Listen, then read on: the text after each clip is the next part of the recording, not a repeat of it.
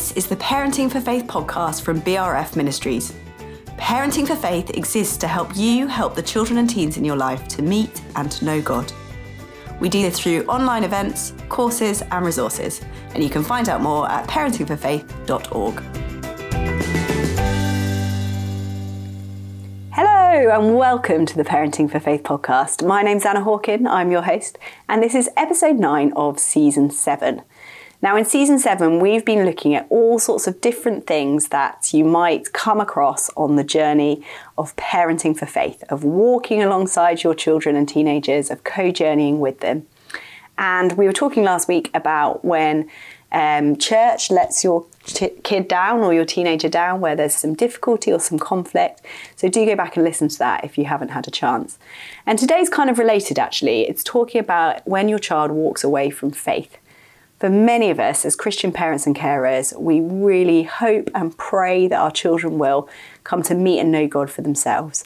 And some of them do, uh, and then stay with that, and that's their whole lifetime. Um, but for others, they either never come to faith, that's not something that they accept and choose for themselves, or they're engaged for a period of time, and then as they get older and different things happen, they walk away and that can be really tough and really painful. So we wanted to get Sarah and Linda's wisdom um, and just kind of walk you through that. Uh, if this isn't relevant to you at the moment, it it probably is for someone you know.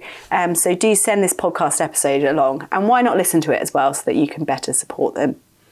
Um, I also just wanted to remind you we've got a pop up small group coming up next week. So, on the 14th of November, all about how to talk to our kids about tough times.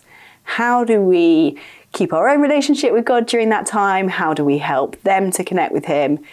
Every one of us needs this. None of us have perfect lives all the time. So I'd really encourage you to join, either just on your own, log on to Facebook at eight o'clock, um, or we really feel like you get the most out of these if you're able to watch with a few friends. So text a couple of people and invite them over, arrange a video call for afterwards, or see if they can pop it on at church. But let's hear the conversation now between Lucy, Sarah, and Linda. Today, we're talking about a situation that's relevant to many Christian parents, and that is what do we do if or when our child turns away from faith? To speak into this subject, I'm delighted to welcome a mother and daughter who have walked this journey Linda Green and Sarah Walton. Linda has been married to Ray for 45 years. They have three children and 10 grandchildren.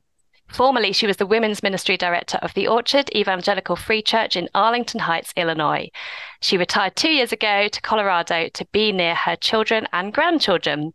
Mm. Her daughter Sarah, who joins us today, is an author.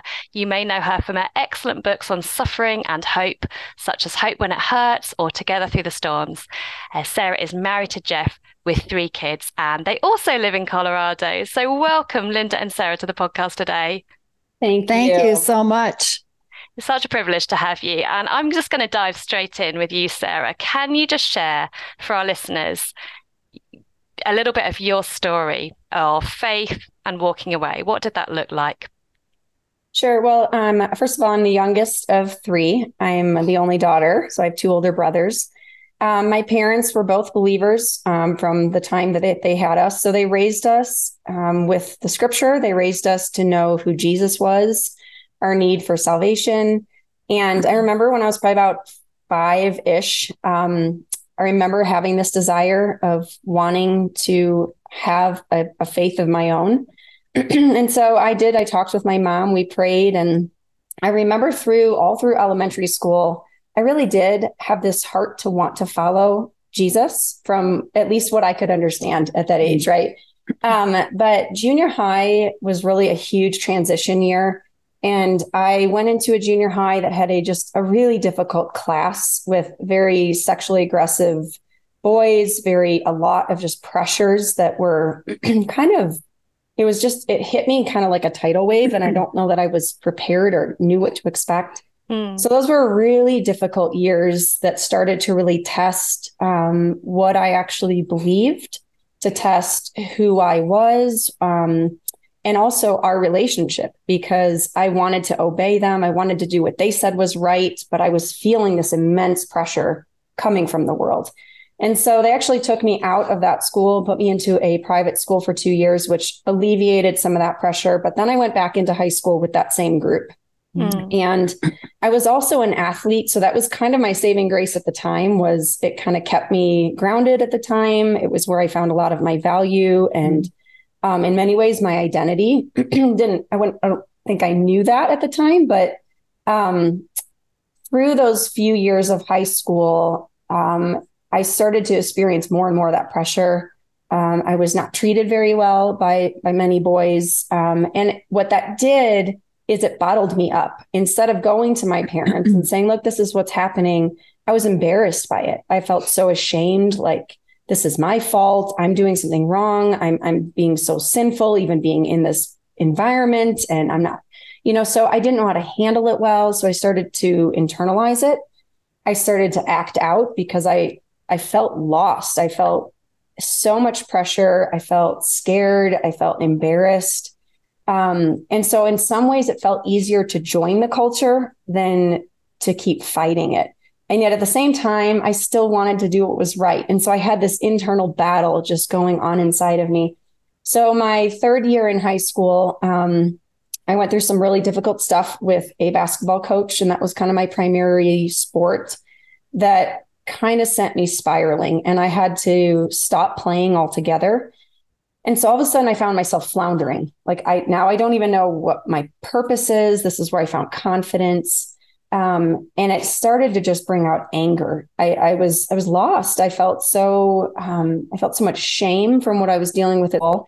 I felt shame by my response to it and i felt so alone because I, I, didn't feel like I, I could talk to my parents not because they weren't trying but in my head i was telling myself they'll be so disappointed in me. They're going to be angry with me you know all of these things. And so that kind of spiraled until i just really went into a very deep depression. I was angry at the world. I was angry at my parents. Everything they tried to do to help me just seemed to bring more anger out in me.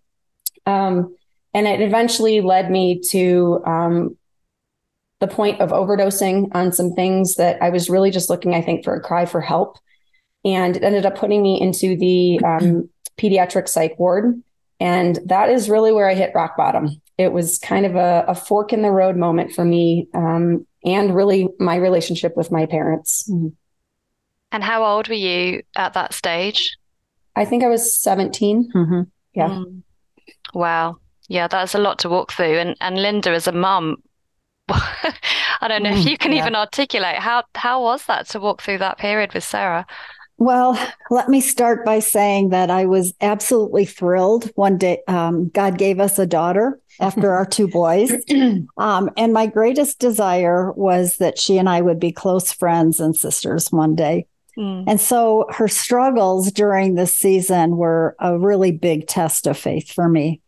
Um, when our, our relationship began to struggle, I did everything that I knew uh, to encourage her and help her. But as things intensified when she got into high school, the distance between us continued to increase.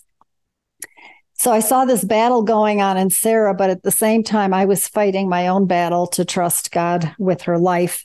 And I found myself um, vacillating between exasperation over her rebellion and her unwillingness to talk to us and the fear of losing her. But when I saw her falling into a depression and that place of hopelessness, I, I felt completely out of my depth. Mm. I literally tried everything I knew to reach Sarah's heart until I finally got to the point where I saw that nothing I said or did was going to get through to her.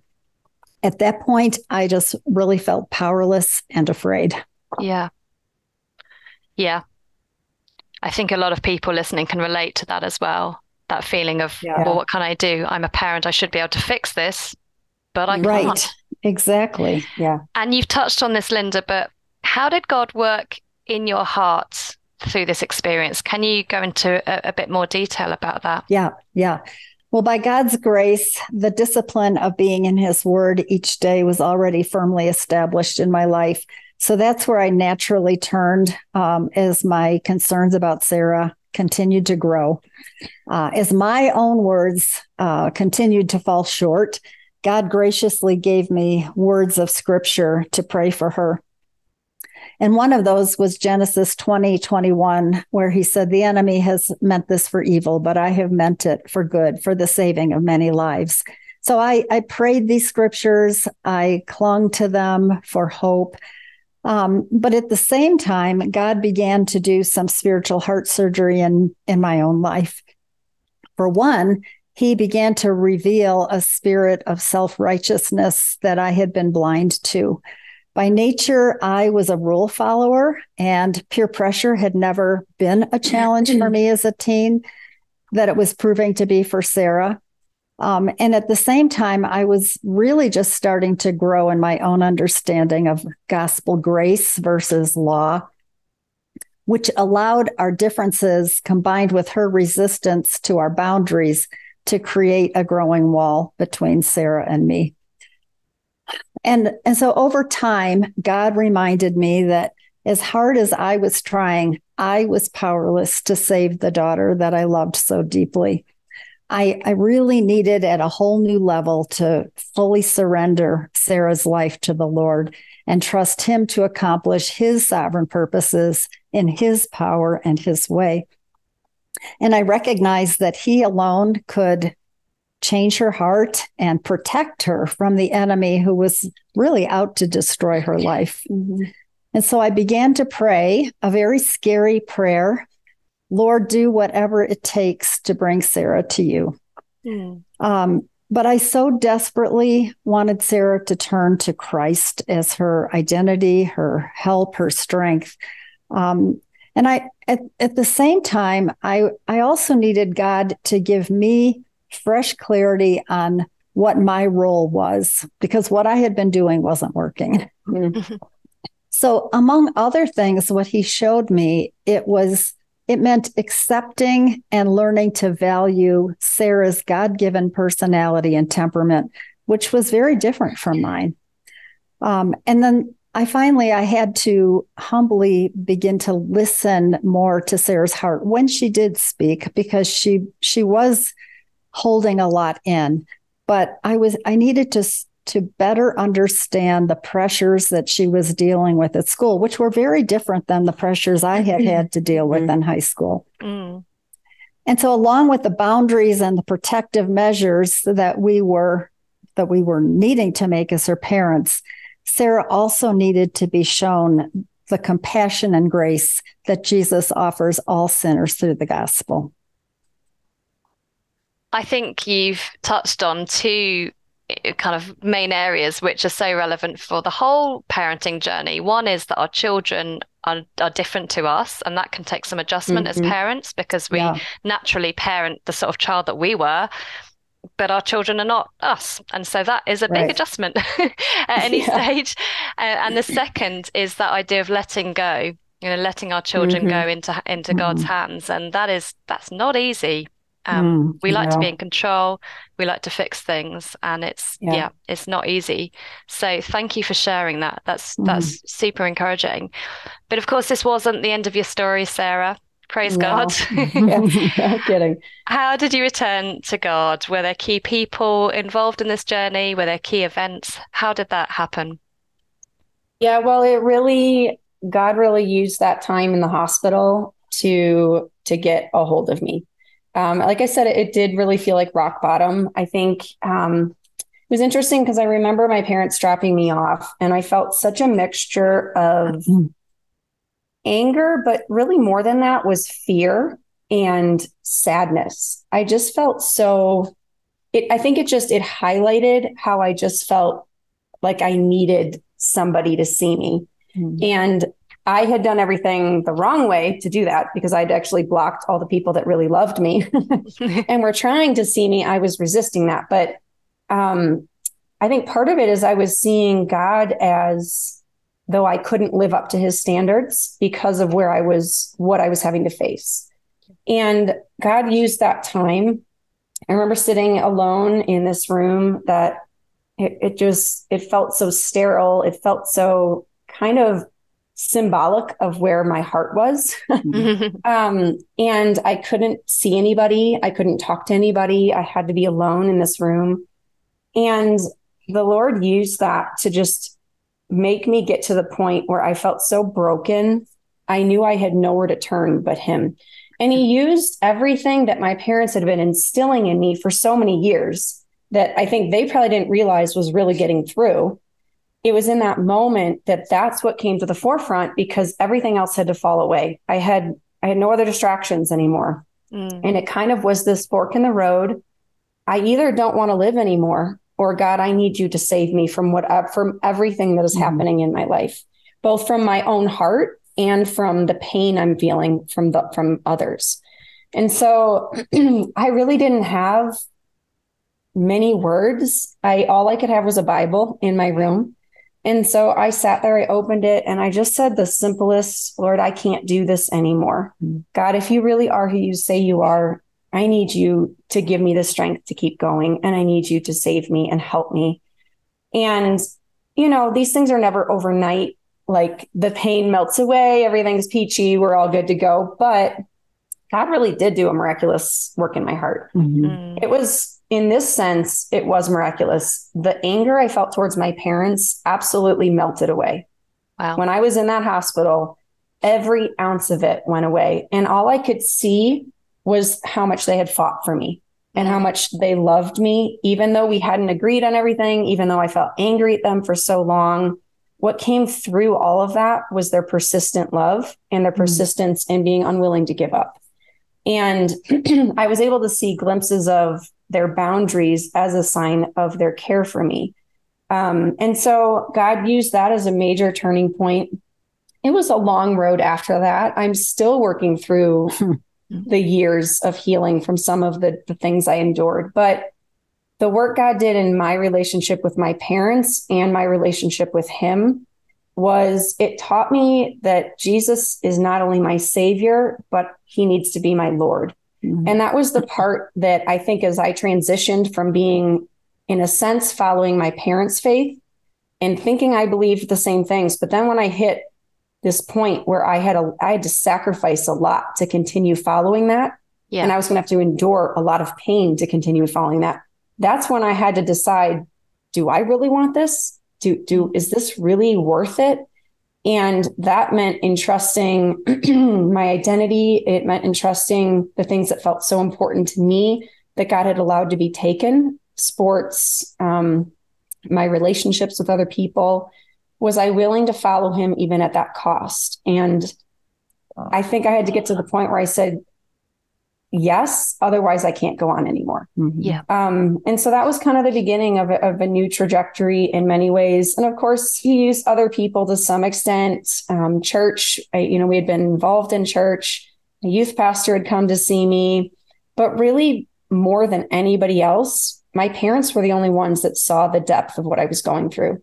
And they were the only ones that were really able to fight for me on the ground level to as much as they humanly could. Yeah. Um, and so I think that was the beauty is as my heart softened, I was able to finally see the love in their actions towards me rather than them trying to create more heartache for me. Yeah. That's amazing. And it's so encouraging as well to just be reminded that what you say and what you do as a parent is significant and does carry weight and influence, even if you can't always see yeah. Where that's going or you can't yeah. see evidence of it in your child's life. So thank yeah. you. I think that's really encouraging to hear. Mm-hmm. Um, and kind of related to that, Linda, um, I wanted to ask you what we have five uh, key tools that we use in parenting for faith and that we encourage parents to use as they disciple their children. And the first of them is creating windows, giving our kids glimpses into what it looks like to live life with God in the highs and the lows of, of everyday life. Do you think this is still possible even if our children aren't practicing their faith for themselves? We, do you feel in any way you were able to create windows into your own faith even when Sarah was at a point where she was rejecting Jesus maybe in her own life? Yeah. Um, you know, one of the key verses in my life has been Matthew 6 33, which is seek first the kingdom of God and his righteousness, and all these things will be added to you. Um, the question I had to ask myself is what does it mean to worship God above all else when you so desperately um, are trying to love your children, your husband well, and you want them to love you, you know, mm-hmm. so that becomes a challenge. And one way I was tested in this was when Sarah would occasionally ask me why I couldn't be like the moms of her friends. Uh, which usually meant letting her do what she wanted to do. Sounds very familiar. More than, yeah, more than what we believed was best for her. Um, and when you are striving to be a faithful parent, but your child sees you as the enemy, it, it can be tempting to cave in. But one thing God really helped me to understand was that what my resistant daughter most needed from me was to love her unconditionally with both Christ's love and truth, offering a window of gospel grace to her in every way possible.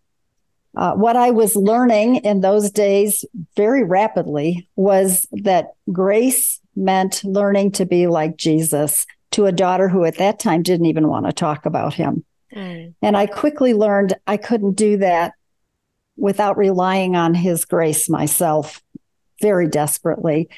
And so some of the ways this worked itself out was learning, and I didn't always do this right, but learning not to respond when she said something hurtful. Um, giving her a hug and saying, I love you when I was hurting inside, letting her know that our love for her wasn't based on her behavior and that we would never stop fighting for her, and reminding Sarah when God gave me the opportunity how much He loved her. Um, and, you know, when our children are resisting us, we need to remember that they're really resisting God's authority and love. Mm. And so, what we can show them through the window of our lives is that God's truth is a safe place to run and a solid foundation. And I think we show them the love of the Father when we do our best to demonstrate our own unconditional love, even when we're disagreeing with their choices. Finally, and this took a little bit more time uh, is God convicted me of the need to ask forgiveness of Sarah for ways that I had sinned against her. I, I really often didn't understand her. I was making judgments about her without knowing everything that was really happening in her life. Um, and so, as I learned to do that, humbling myself, that provided another window that could point her to the good news of the gospel. Sarah, sadly, this story, the story of the prodigal, is so common amongst church families. How mm-hmm. would you mm-hmm. advise any Christian parents listening who might be going through this? How would you advise them to respond in these situations if they have a child or children who appear to be turning their back on the faith that, that their parents have have taught them and tried to nurture in them? Yeah.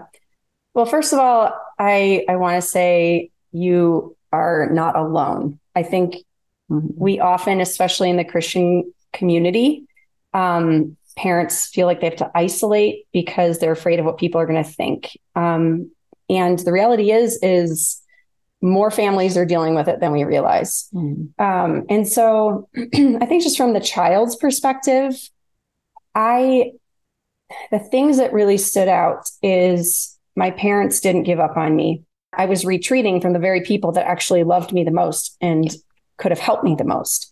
But you you don't have the maturity at that age often, um, and even older. Even if you're older and you have not quite grasped the grace of the gospel, and I think I was focused on this law base to some extent that I wasn't acceptable because of mm-hmm. this or because of that. And so it felt easier to push it away and to run from it than to actually move towards it.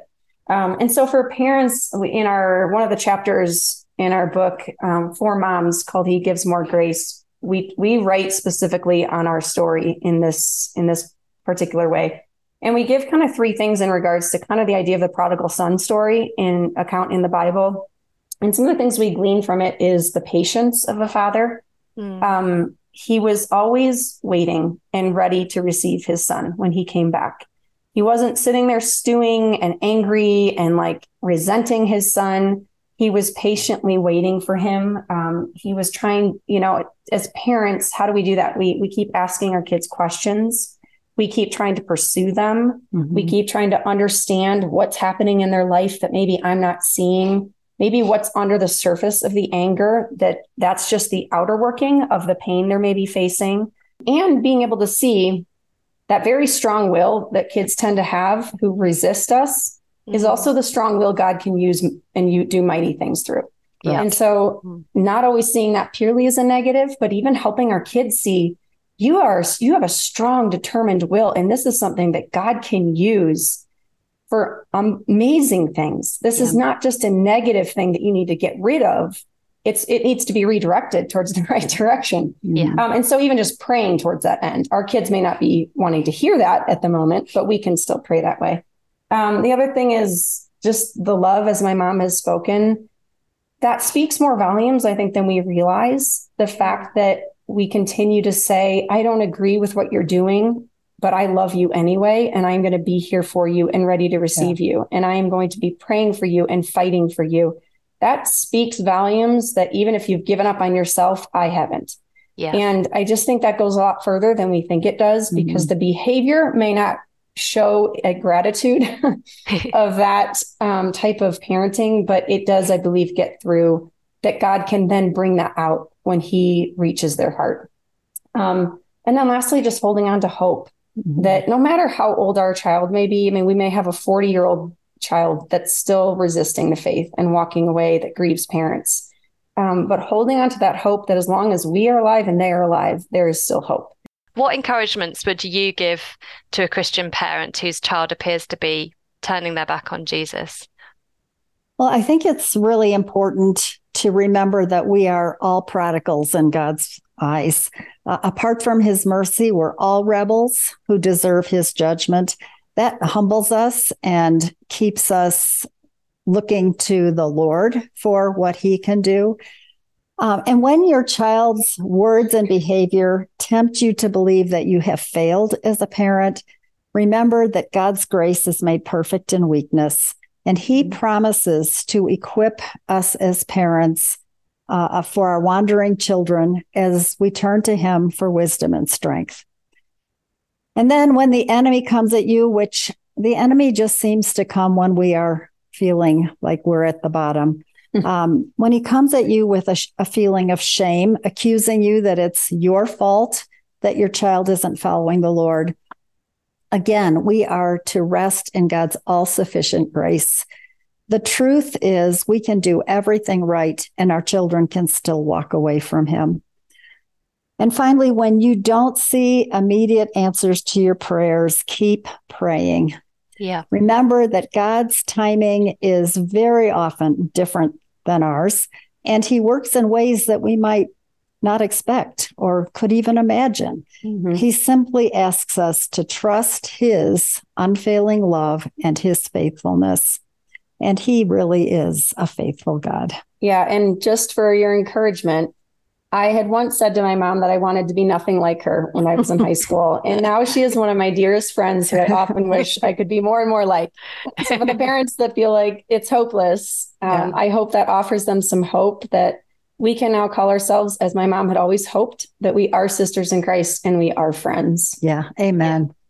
That's a wonderful testimony. Thank you so much for sharing so honestly and so generously of your story. That's mm-hmm. really encouraged me, and I know it will encourage lots of others.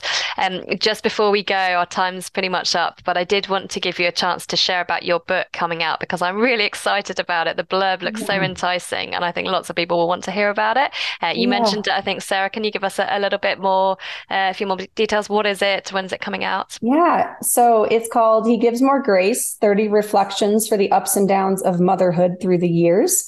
Um, we co wrote it because we really wanted the wisdom my mom has of having parented through adulthood and now even grandkids. Whereas I'm kind of still in the thick of it. So things are very, very fresh. And so we really tried to be helpful in terms of overarching umbrella truths of scripture and um, the way God meets us in the very nitty gritty aspects of motherhood. Mm-hmm. Um, so we really tried to be very practical. We literally have 30 chapters that touch on different aspects of motherhood. And um, we're just really excited for the hope that it will really meet moms where they need it, that He really does give more grace. We are not left to our own resources. Um, and so that comes out December 1st. Through the Good Book Company. So we hope you will check it out. Um, and we really hope it will be an encouragement. It's a, a devotional, a 30 day devotional. So we're hoping it will be more accessible to moms no matter what season of life that they're in. It sounds brilliant. I can't wait to read it. And I'll pop it in the show notes for anyone listening who would also like a copy. So, December the 1st, He Gives More Grace, coming out with the Good Book Company. Sarah and Linda, thank you so much for your time today. Take care. God bless. Thank you Thank you so us. much.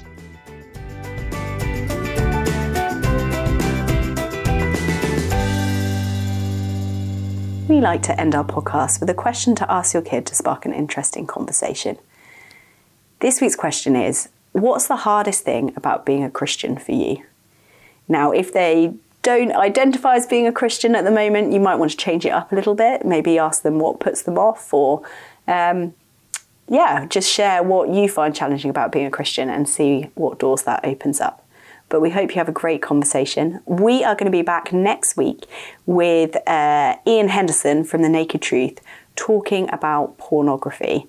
This is another one that I would say is essential listening, even if you think your kids aren't old enough for that to be an issue that affects them yet. I think he's going to blow your mind with some of the statistics and facts around that. So uh, do make sure that you are subscribed to this podcast on whatever platform you're listening to. Click follow or subscribe, and I'll make sure that you get that episode next Tuesday as soon as it comes out. Have a great week. Bye.